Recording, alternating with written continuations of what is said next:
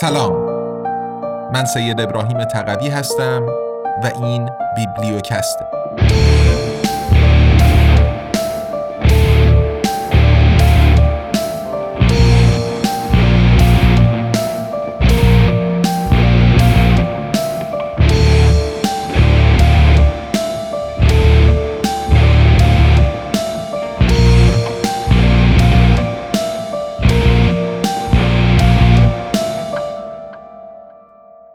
امپراتوری USA قدرت جهانی بیوجدان.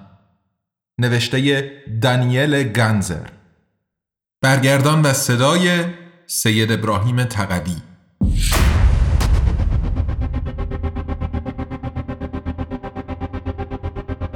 قسمت 25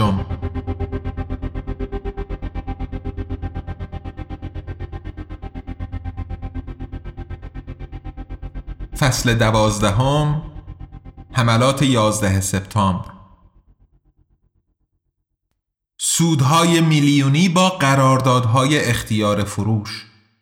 در روزهای منتهی به 11 سپتامبر 2001 افراد ناشناسی با استفاده از قراردادهای اختیار فروش put options به شکل گسترده ای روی قیمتهای شدیداً رو به کاهش سهام آن خطوط هوایی که هواپیماهاشان رو بوده شد بانک ها و بیمه های اتکایی شرط بندی و به این شیوه میلیون ها دلار سود کردند. این افراد ناشناس از کجا می دانستند که در 11 سپتامبر حمله تروریستی رخ خواهد داد؟ آنها به اطلاعاتی از درون سیستم دسترسی داشته و می دانستند که سهام این شرکت ها سقوط خواهند کرد. وقتی هواپیماهای امریکن ایرلاینز و یونایتد ایرلاینز به برجها برخورد کردند، قیمت سهام این دو شرکت سقوط کرد که نتیجهش سودی نزدیک به 9 میلیون دلار برای صاحبان قراردادهای اختیار فروش بود.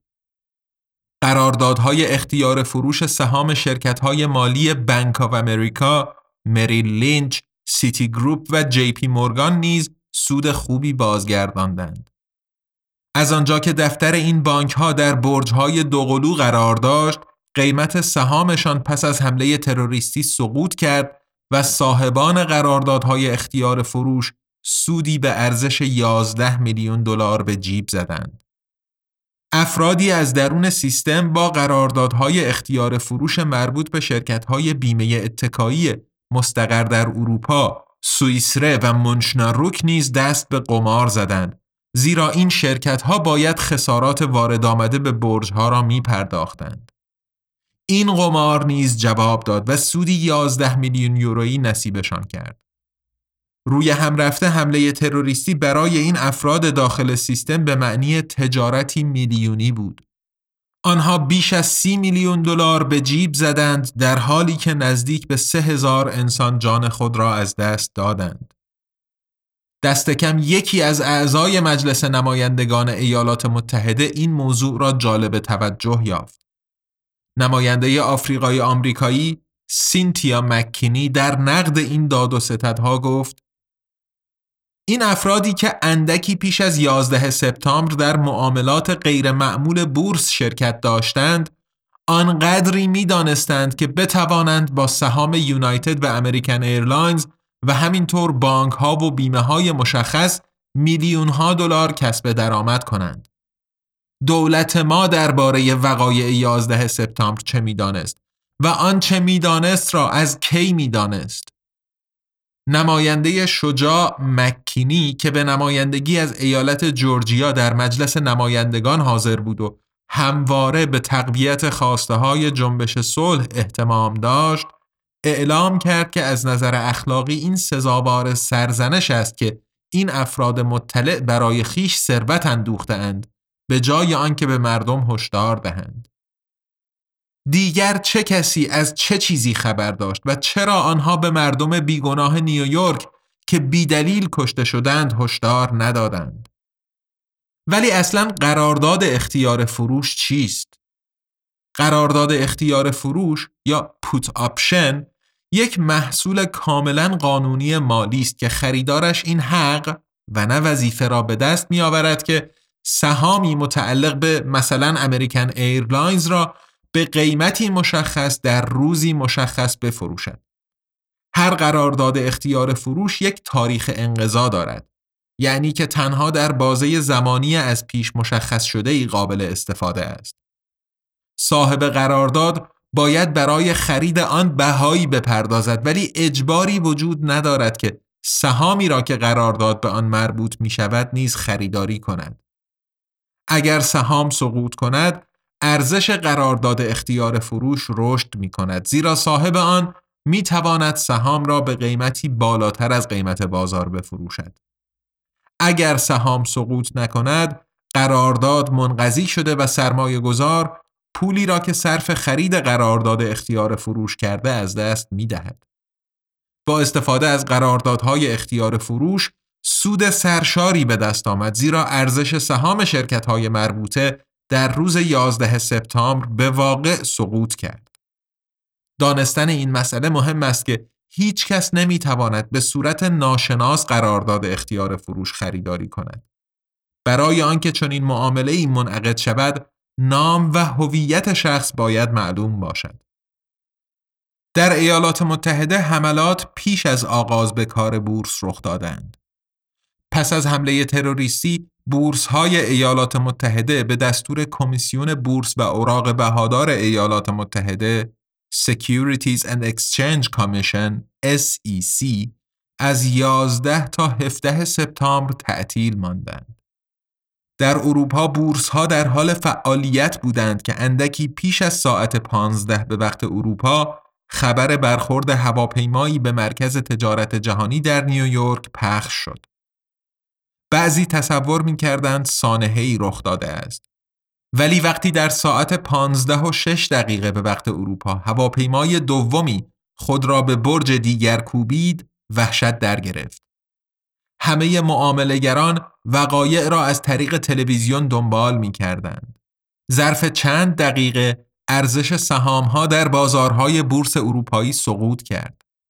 بیشترین زیان متوجه سهام شرکت بیمه اتکایی سوئیس ره بود با 14 درصد سقوط و در جایگاه دوم منشناروک با 12 درصد. گرد و غبار که فرونشست اروپایی ها نیز نگاهی دقیقتر به معاملات مشکوک با قراردادهای اختیار فروش انداختند. ارنست ولتکه رئیس بانک فدرال آلمان از مستنداتی تقریبا انکار ناپذیر درباره معاملاتی با مشارکت افراد داخل سیستم سخن گفت. مارک چزنی استاد انستیتوی امور مالی و بانکداری دانشگاه زوریخ با تحلیل مفصل تحرکات بورس در آن زمان موفق شد این معاملات مشکوک را ثابت کند. آنچه توجه او را نیز جلب کرد افزایش انفجاری تعداد قراردادهای اختیار فروش خریداری شده آن هم درست پیش از 11 سپتامبر 2001 بود. کارشناس امور مالی چزنی که پژوهش خود را در Journal of Empirical Finance منتشر کرد توضیح می دهد پژوهش آماری به وضوح معاملاتی به شدت مشکوک را آشکار می کند که احتمالاً از سوی افرادی از درون سیستم صورت گرفتهاند. برای اثبات قطعی باید نام خریداران این قراردادهای اختیار فروش از کمیسیون بورس و اوراق بهادار ایالات متحده SEC دریافت و شبکه های ارتباطی آنها آشکار می شد. بنابر اظهارات این کارشناس امور مالی که سود افراد درون سیستم را بیش از سی میلیون دلار تخمین می‌زند به قدر کافی موارد مشکوک در دست داریم که بتوان تحقیقات مستقل دوباره ای در باب هر گونه اقدامات مجرمانه را توجیه کرد. این سود چند میلیون دلاری چگونه به دست آمد؟ در اینجا به عنوان نمونه به قراردادهای اختیار فروش خریداری شده برای سهام امریکن ایرلاینز نگاهی میاندازیم. بر اساس یافته های چزنی در روز ده سپتامبر 2001 یک روز پیش از حمله تروریستی رکورد 1535 قرارداد به ازای هر 100 قرارداد اختیار فروش به دست آمد. آن هم با سررسید اکتبر 2001 و قیمت اجرایی 30 دلار. این 60 برابر حجم متوسط روزانه معاملات در سه هفته پیش از آن بود. قیمت این put option ها دو دلار و 15 سنت بود. از 11 تا 17 سپتامبر بورس ها در ایالات متحده تعطیل بودند. پس از بازگشایی فروش put option ها به قیمت 12 دلار ممکن بود. یعنی با 458 درصد سود. تمامی قراردادهای اختیار فروش تا 5 اکتبر اجرایی شدند با سود مجموعاً یک ممیز 18 میلیون دلار. در همین بازه زمانی یک هفته ای ارزش سهام امریکن ایرلاینز از 29 دلار به 18 دلار کاهش یافت. ارزش سهام یونایتد ایرلاینز نیز روند مشابهی داشت و از 30 دلار به 17 دلار سقوط کرد. به جای احراز هویت کسانی از درون سیستم که به تجارت قراردادهای اختیار فروش مبادرت کرده بودند، کمیسیون کین تنها در پانویس ریزنوشته شماره 130 در انتهای گزارش خود در صفحه 499 به این موضوع حساس پرداخت. کمیسیون کین ادعا کرد معاملات نامعمول به واقع رخ داده اند ولی برای هر تبادل توضیح بی‌ضرری وجود دارد. به ادعای کمیسیون اما تحقیقات بیشتر نشان دادند که هیچ ارتباطی با 11 سپتامبر وجود نداشت. بیشترین قراردادهای اختیار فروش سهام امریکن ایرلاینز و یونایتد ایرلاینز را یک شرکت سرمایه گذاری مستقر در ایالات متحده بدون هیچ ارتباط قابل تصوری با القاعده خریداری کرده بود. نامهای خریداران باید در گزارش کین فهرست می شدند. این نه یک بررسی به قصد روشنگری بلکه یک لاپوشانی بود یک cover-up مجله هینترگروند گزارش داد که بیشتر put option ها به واسطه بانک سرمایه گذاری الکس براون خریداری شده بودند و به این نکته اشاره کرد که رئیس چندین و چند ساله الکس براون بازی کرونگارد پس از آن مقامی بالا در سیا به دست آورد.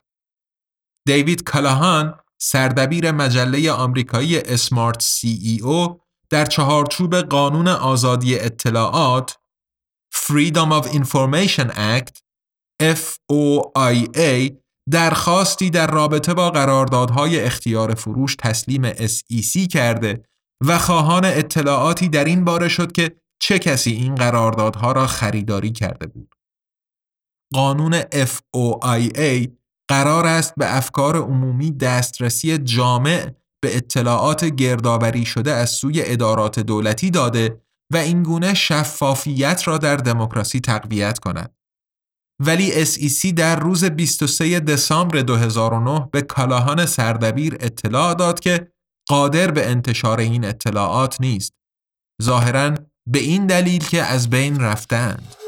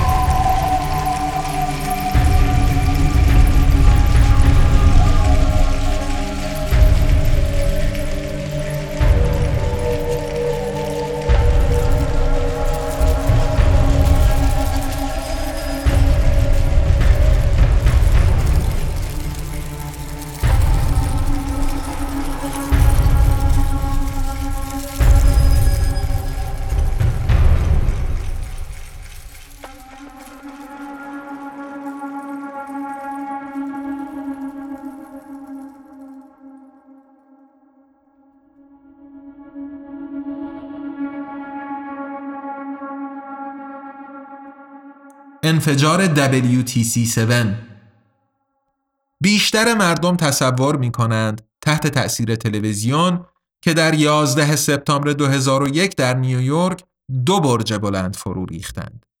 ولی چنین نیست. سه تا بودند. یعنی برج‌های دوقلوی شماره یک و دو مرکز تجارت جهانی WTC1 و WTC2 هر یک به ارتفاع 415 متر و همچنین ساختمان 186 متری شماره هفت مرکز تجارت جهانی WTC7 برخلاف برج‌های دوقلو هیچ هواپیمایی به ساختمان شماره هفت برخورد نکرده بود. با این حال این سازه با اسکلت فولادی در عرض تنها هفت ثانیه در ساعت 17 و 20 دقیقه فرو ریخت. عجیب بود. نیویورک تایمز یک سال پس از حمله تروریستی نوشت تا به امروز فرو ریختن WTC7 معمایی حل ناشده است چرا که پیش از این روز هرگز در ایالات متحده آسمان خراشی ساخته از بتون و فولاد در اثر آتش سوزی فرو نریخته بود. آیا باورپذیر است که این سه برج در نتیجه آتش سوزی فرو ریخته باشند آن هم در حالی که چنین اتفاقی پیش از آن هرگز نیفتاده بود؟ فرو ریختن WTC7 ناگهانی و بدون نشانه های قبلی رخ داد و تماما هم در درون مرزهای نقشه ساختمانی خود. در انگلستان خبرنگار بی بی سی جین استنلی که در روز حملات فرو ریختن WTC7 را گزارش داد باعث سردرگمی شد. او در روز 11 سپتامبر خبر فرو ریختن WTC7 را 20 دقیقه قبل از رخ دادنش گزارش کرد. در حالی که ساختمان پشت سرش به وضوح دیده می‌شد. جین استنلی بعدتر اعتراف کرد که این یک اشتباه بود. رئیس بخش اخبار بی بی سی ریچارد پورتر نیز در سال 2008 بابت این خطا عذرخواهی کرد. بی بی سی برای دفاع از خود اینگونه استدلال کرد که خبر را از آژانس خبری رویترز دریافت کرده بود. ولی رویترز از کجا می‌دانست که WTC7 فرو میریزد؟ آن هم پیش از آن که فرو بریزد. فرو ریختن WTC7 تنها دو عامل می‌تواند داشته باشد. آتش یا انفجار کنترل شده. در دو و ربع ثانیه نخست ریزش برج 47 طبقه ای سقوط آزاد کرد. یعنی بدون هیچ مقاومتی و با شتاب گرانش زمین. فیزیکدان آلمانی آنسگار اشنایدر توضیح می دهد وقتی جسمی از حالت سکون سقوط آزاد می کند سرعتش پس از یک ثانیه به 35 کیلومتر در ساعت می رسد. پس از دو ثانیه به 70 کیلومتر در ساعت. WTC7 حتی پس از مرحله سقوط آزاد نیز با شتاب به سقوط ادامه داده و سرعتش به خیلی بیشتر از 100 کیلومتر در ساعت رسید. اشنایدر افزود این نفسگیر است حتی برای دیوید کاپرفیلد. آسمان خراش WTC7 دقیقا با همان سرعتی به سمت زمین سقوط کرد که یک چترباز اگر بدون چتر از بالای آن به پایین میپرید. چگونه چنین چیزی ممکن است؟ WTC7 سازه ای محکم با اسکلت فولادی بود. با مجموعاً 81 ستون مستحکم عمودی که 57 تایشان در امتداد دیوارهای بیرونی کار گذاشته شده بودند و 24 تای دیگر مرکز ساختمان را شکل می‌دادند. چگونه ممکن است که یک سازه با اسکلت فولادی ناگهان سقوط آزاد کند و مانند یک خودرو پرشه تا بیش از 100 کیلومتر در ساعت سرعت بگیرد. برای این پرسش مهم تازه 18 سال پس از حمله تروریستی پاسخی یافته شد. در روز 3 سپتامبر 2019 مهندس عمران آمریکایی دکتر لیروی هالزی از دانشگاه فربنکس آلاسکا UAF پژوهشی 114 صفحه‌ای درباره فرو ریختن WTC7 منتشر کرد که به سفارش گروه معماران و مهندسان به دنبال حقیقت 11 سپتامبر و رئیس آن ریچارد گیج انجام شده بود. تحقیقات هالزی پس از چهار سال بررسی به یک نتیجه روشن و واضح رسید. در گزارش آمده است آتش عامل فرو ریختن WTC7 نبوده است. فرو ریختن ساختمان را تنها می توان با شکست عملا همزمان همه ستونها توضیح داد. اگرچه واژه تخریب با انفجار هیچ جا در گزارش مطرح نمی شود، یافته های هالزی واضح و قانع کننده هستند. WTC7 منفجر شده است. این نتیجه به دست آمده از تحقیقات موضوعی جنجالی است. تمامی تاریخ مربوط به حمله تروریستی 11 سپتامبر 2001 و جنگ های ایالات متحده پس از آن باید از نو نگاشته شود. فرو ریختن WTC7 توجه من را به عنوان یک مورخ سالهاست که به خود جلب می کند. به عنوان پژوهشگر ارشد در مؤسسه تحقیقاتی سیاست امنیتی دانشگاه ETH زوریخ مشغول به کار بودم هنگامی که در سال 2006 با اساتید سازه و ساختمان ETH درباره فرو ریختن WTC7 گفتگو می کردم. یورگ اشنایدر پروفسور بازنشسته سازه و ساختمان در ETH آن زمان برای من توضیح داد به نظر من ساختمان WTC7 به احتمال بسیار زیاد به صورت کاملا اصولی با انفجار تخریب شده است.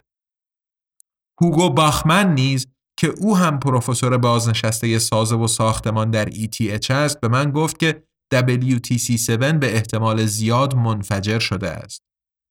این اظهارات در سال 2019 با گزارش هالزی تأیید شدند.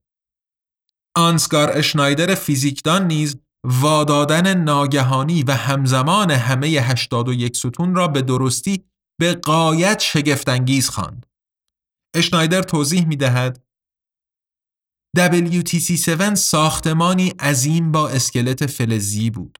آسمان خراشی با 186 متر ارتفاع و 100 متر عرض. این قولاساست. در آلمان تنها انگشت شمار ساختمان های بلندتر از آن وجود دارند. همگی هم در فرانکفورت و دیگر هیچ جا. در سوئیس WTC7 بلندترین ساختمان می بود. اندکی بلندتر از برج روش در بازل بر کرانه راین. اشنایدر در مصاحبه ای که در روبیکون منتشر شد می‌پرسد شما می توانید به من توضیحی علمی بدهید که چگونه آتش سوزی های مجزا و محدود سبب می شوند که تکیگاه های فولادی در منتها علیه شرقی کاملا هماهنگ با آنهایی که در فاصله 100 متری غرب قرار دارند همزمان وابدهند. تنها یک عملیات تخریب با انفجار می تواند این را توضیح دهد. چند سالی ادعا می شد که WTC7 در نتیجه آتش سوزی فرو ریخته است. در ویکیپدیا نیز در مدخل WTC7 تا به امروز نوشته شده است که آتش سوزی علت ریزش ساختمان بود. در حالی که چنین نیست. از این ادعا که آتش سبب فرو ریختن ساختمان شده بیش از همه نهاد دولتی مؤسسه ملی استاندارد و فناوری National Institute of Standards and Technology NIST نیست در گزارشی دفاع می کند که در روز 21 آگوست 2008 منتشر شد. رئیس تیم تحقیقات نیست شیام ساندر آن زمان گفته بود که هنگام فرو ریختن برج شمالی WTC1 در ساعت 10 و 28 دقیقه قطعات مشتعل آوار 110 متر آن سوتر روی WTC7 افتاده و در این ساختمان آتش سوزی به پا کرده بودند. واقعا هم آتش سوزی های کوچکی در WTC7 رخ داده بود. ولی ادعای ساندر مبنی بر اینکه در نتیجه آتش سوزی تیر فولادی افقی A2001 منبسط شده و از محل اتصالش به ستون شماره 79 بیرون پریده با واقعیت مطابقت ندارد. گزارش هالزی به شکلی قانع کننده و پس از سالها بررسی نشان می دهد که تیر فولادی A2001 هرگز نمی توانسته از ستون شماره 79 جدا شود. این ممکن نبود. این تیر خیلی محکم در محل خود پیچ شده بود و آتش هم نمی توانست باعث خارج شدن آن از محل اتصالش شود. این به نوبه خود یعنی که ستون شماره 79 هرگز چنانکه نیست در همان سال 2008 ادعا می کرد از اتصالاتش جدا نشده بود. ستونهای شماره 80 و 81 نیز بر اثر آتش سوزی تخریب نشده بودند. این را مهندس عمران هالزی توانست با آزمایش های مفصل اثبات کند. هالزی توضیح می دهد برخلاف آنچه نیست ادعا می کند ستونهای شماره 79, 80 و 81 در طبقات پایین ساختمان وا ندادند. ولی به این ترتیب دلیل ارائه شده از سوی نیست برای فرو ریختن کل ساختمان بی اعتبار می شود. آتش نمی تواند دلیل ریزش این آسمان خراش بوده باشد. WTC7 با انفجار تخریب شد. معمار آمریکایی ریچارد گیج نیز چنین تشخیص داد که آتش قادر به توضیح فرو ریختن WTC7 نیست. او در گفتگویی با شبکه تلویزیونی سیسپن گفت ما بیش از 2200 معمار و مهندس هستیم که یک بررسی مجدد 11 سپتامبر درخواست می کنیم. WTC7 مانند سنگی در حال سقوط آزاد متقارن فرو ریخت. علت این نمی‌تواند آتش سوزی در دفاتر موجود در ساختمان بوده باشد حتی اگر نیست این ادعا را مطرح کند. همه 81 ستون باید همزمان با هم پایداریشان را از دست داده باشند. گیج به درستی توضیح می دهد که آتش ها در WTC7 کوچک بودند. در آسمان خراش های دیگر در شهرهای دیگر آتش سوزی هایی بزرگتر و با دمای بیشتر وجود داشتند که مدت زمان بیشتری نیز سوختند و با این حال این ساختمان ها فرو نریختند. ریاضیدان آمریکایی پیتر مایکل کچام که از 1997 تا 2011 برای نیست کار کرده بود ولی در بررسی WTC7 مشارکت نداشت تازه در آگوست 2016 شروع به خواندن گزارش های نیست کرد. کچام ریاضیدان به یاد می آورد خیلی سریع خشمگین شدم. نخست از دست خودم چگونه توانسته بودم این همه سال در نیست کار کنم و متوجه این نشوم. دوم از دست نیست. هرچه بیشتر تحقیق می کردم برایم واضحتر می شد که نیست یک نتیجه گیری از پیش تعیین شده را ارائه کرده و برایش واقعیات را نادیده گرفته و کنار گذاشته بود. اکنون گزارش هالزی لاپوشانی نیست را برملا و به این ترتیب خدمتی بزرگ به روشنگری در باب حملات تروریستی 11 سپتامبر 2001 کرده است.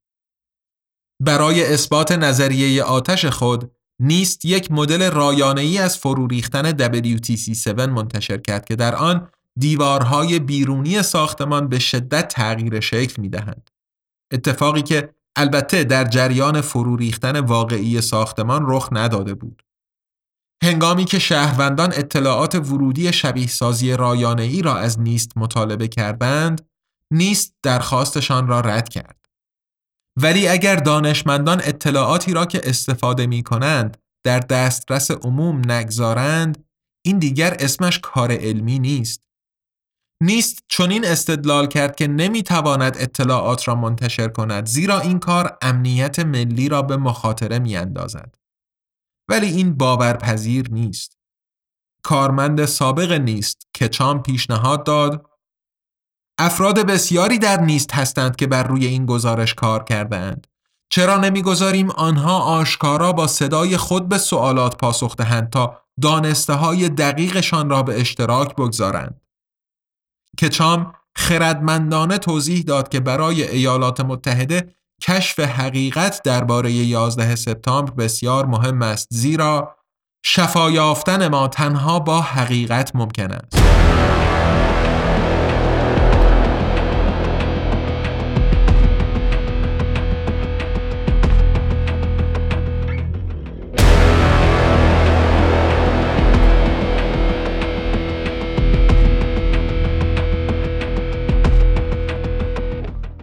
یافت مواد منفجره در گرد و غبار بر جای مانده از برج‌های دوقلو برج‌های دوقلوی طراحی شده توسط معمار آمریکایی مینورو یاماساکی در 1973 افتتاح شدند و نزدیک به سی سال چشمانداز افق نیویورک را شکل دادند.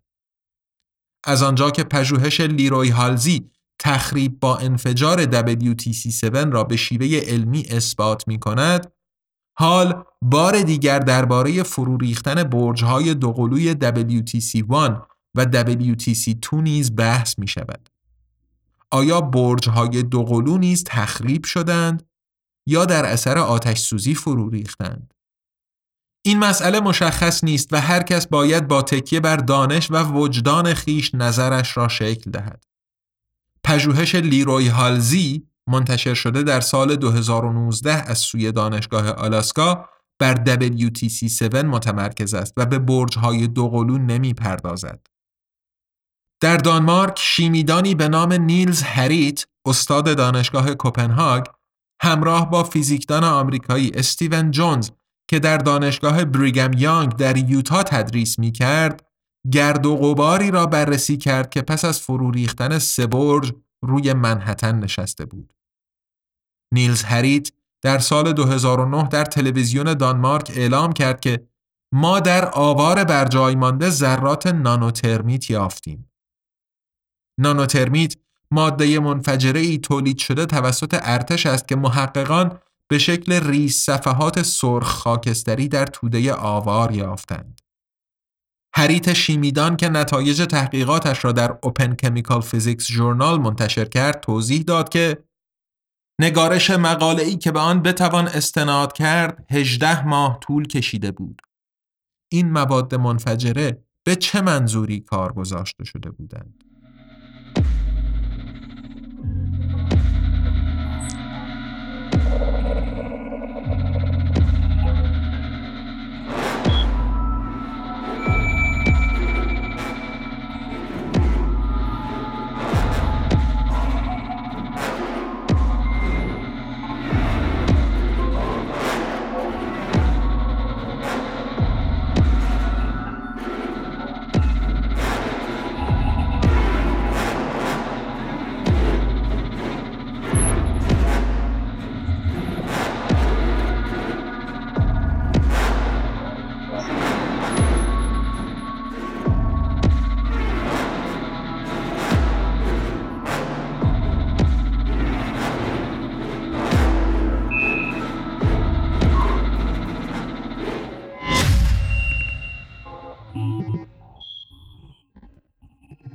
آلودگی آزبست در برج ها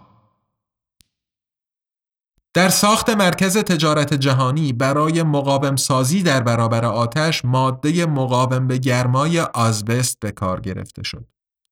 خبرنگار آمریکایی مایکل بوکر که کتابی درباره آزبست و قربانیانش تعلیف کرده است، کشف کرد که ساختمانهای مرکز تجارت جهانی حاوی صدها تن آزبست بودند. در برج شمالی دستکم در ساخت چهل طبقه از اسپری آزبست استفاده شده بود.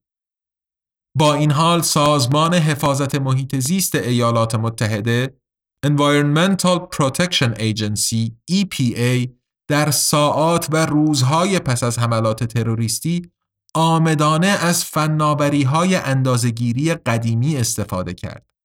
و به آتش نشانها و افسران پلیسی که در آنجا مشغول کمک رسانی بودند درباره آزبست موجود در هوا هشدار نداد. بوکر به انتقاد می‌گوید که این تکان دهنده و غیرقابل توضیح است. میلیاردر اهل نیویورک لری سیلورستاین که مالک WTC7 بود شش هفته پیش از 11 سپتامبر قرارداد اجاره سرقفلی 99 ساله ای برای کل مجموعه تجارت جهانی امضا کرد. برج های دوقلو باید به علت آلودگی به آزبست نوسازی می شدند. ولی این عملیات نوسازی در نتیجه حمله تروریستی بلا موضوع شد. از آنجا که قرارداد بیمهش حملات تروریستی را نیز به سراحت پوشش می‌داد، سیلورستاین پس از حمله تروریستی 4.5 میلیارد دلار از هفت بیمه مختلف دریافت کرد. از جمله شرکت بیمه اتکایی سوئیسی سوئیسره. با این پول سیلورستاین تاجر املاک یک WTC7 جدید و همچنین به عنوان جایگزین برج‌های دوقلو برج 540 متری مرکز تجارت جهانی یک را بنا کرد که در زمان افتتاحش در سال 2014 بلندترین ساختمان ایالات متحده بود.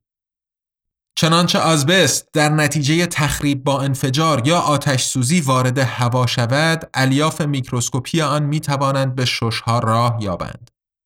تسایت آنلاین می نویسد بیش از پنج هزار نیویورکی که گرد و غبار آلوده به آزبستی را تنفس کرده بودند که در نتیجه فرو ریختن برج‌های تجارت جهانی بر فراز منهتن نشست می کرد به سرطان مبتلا شده اند.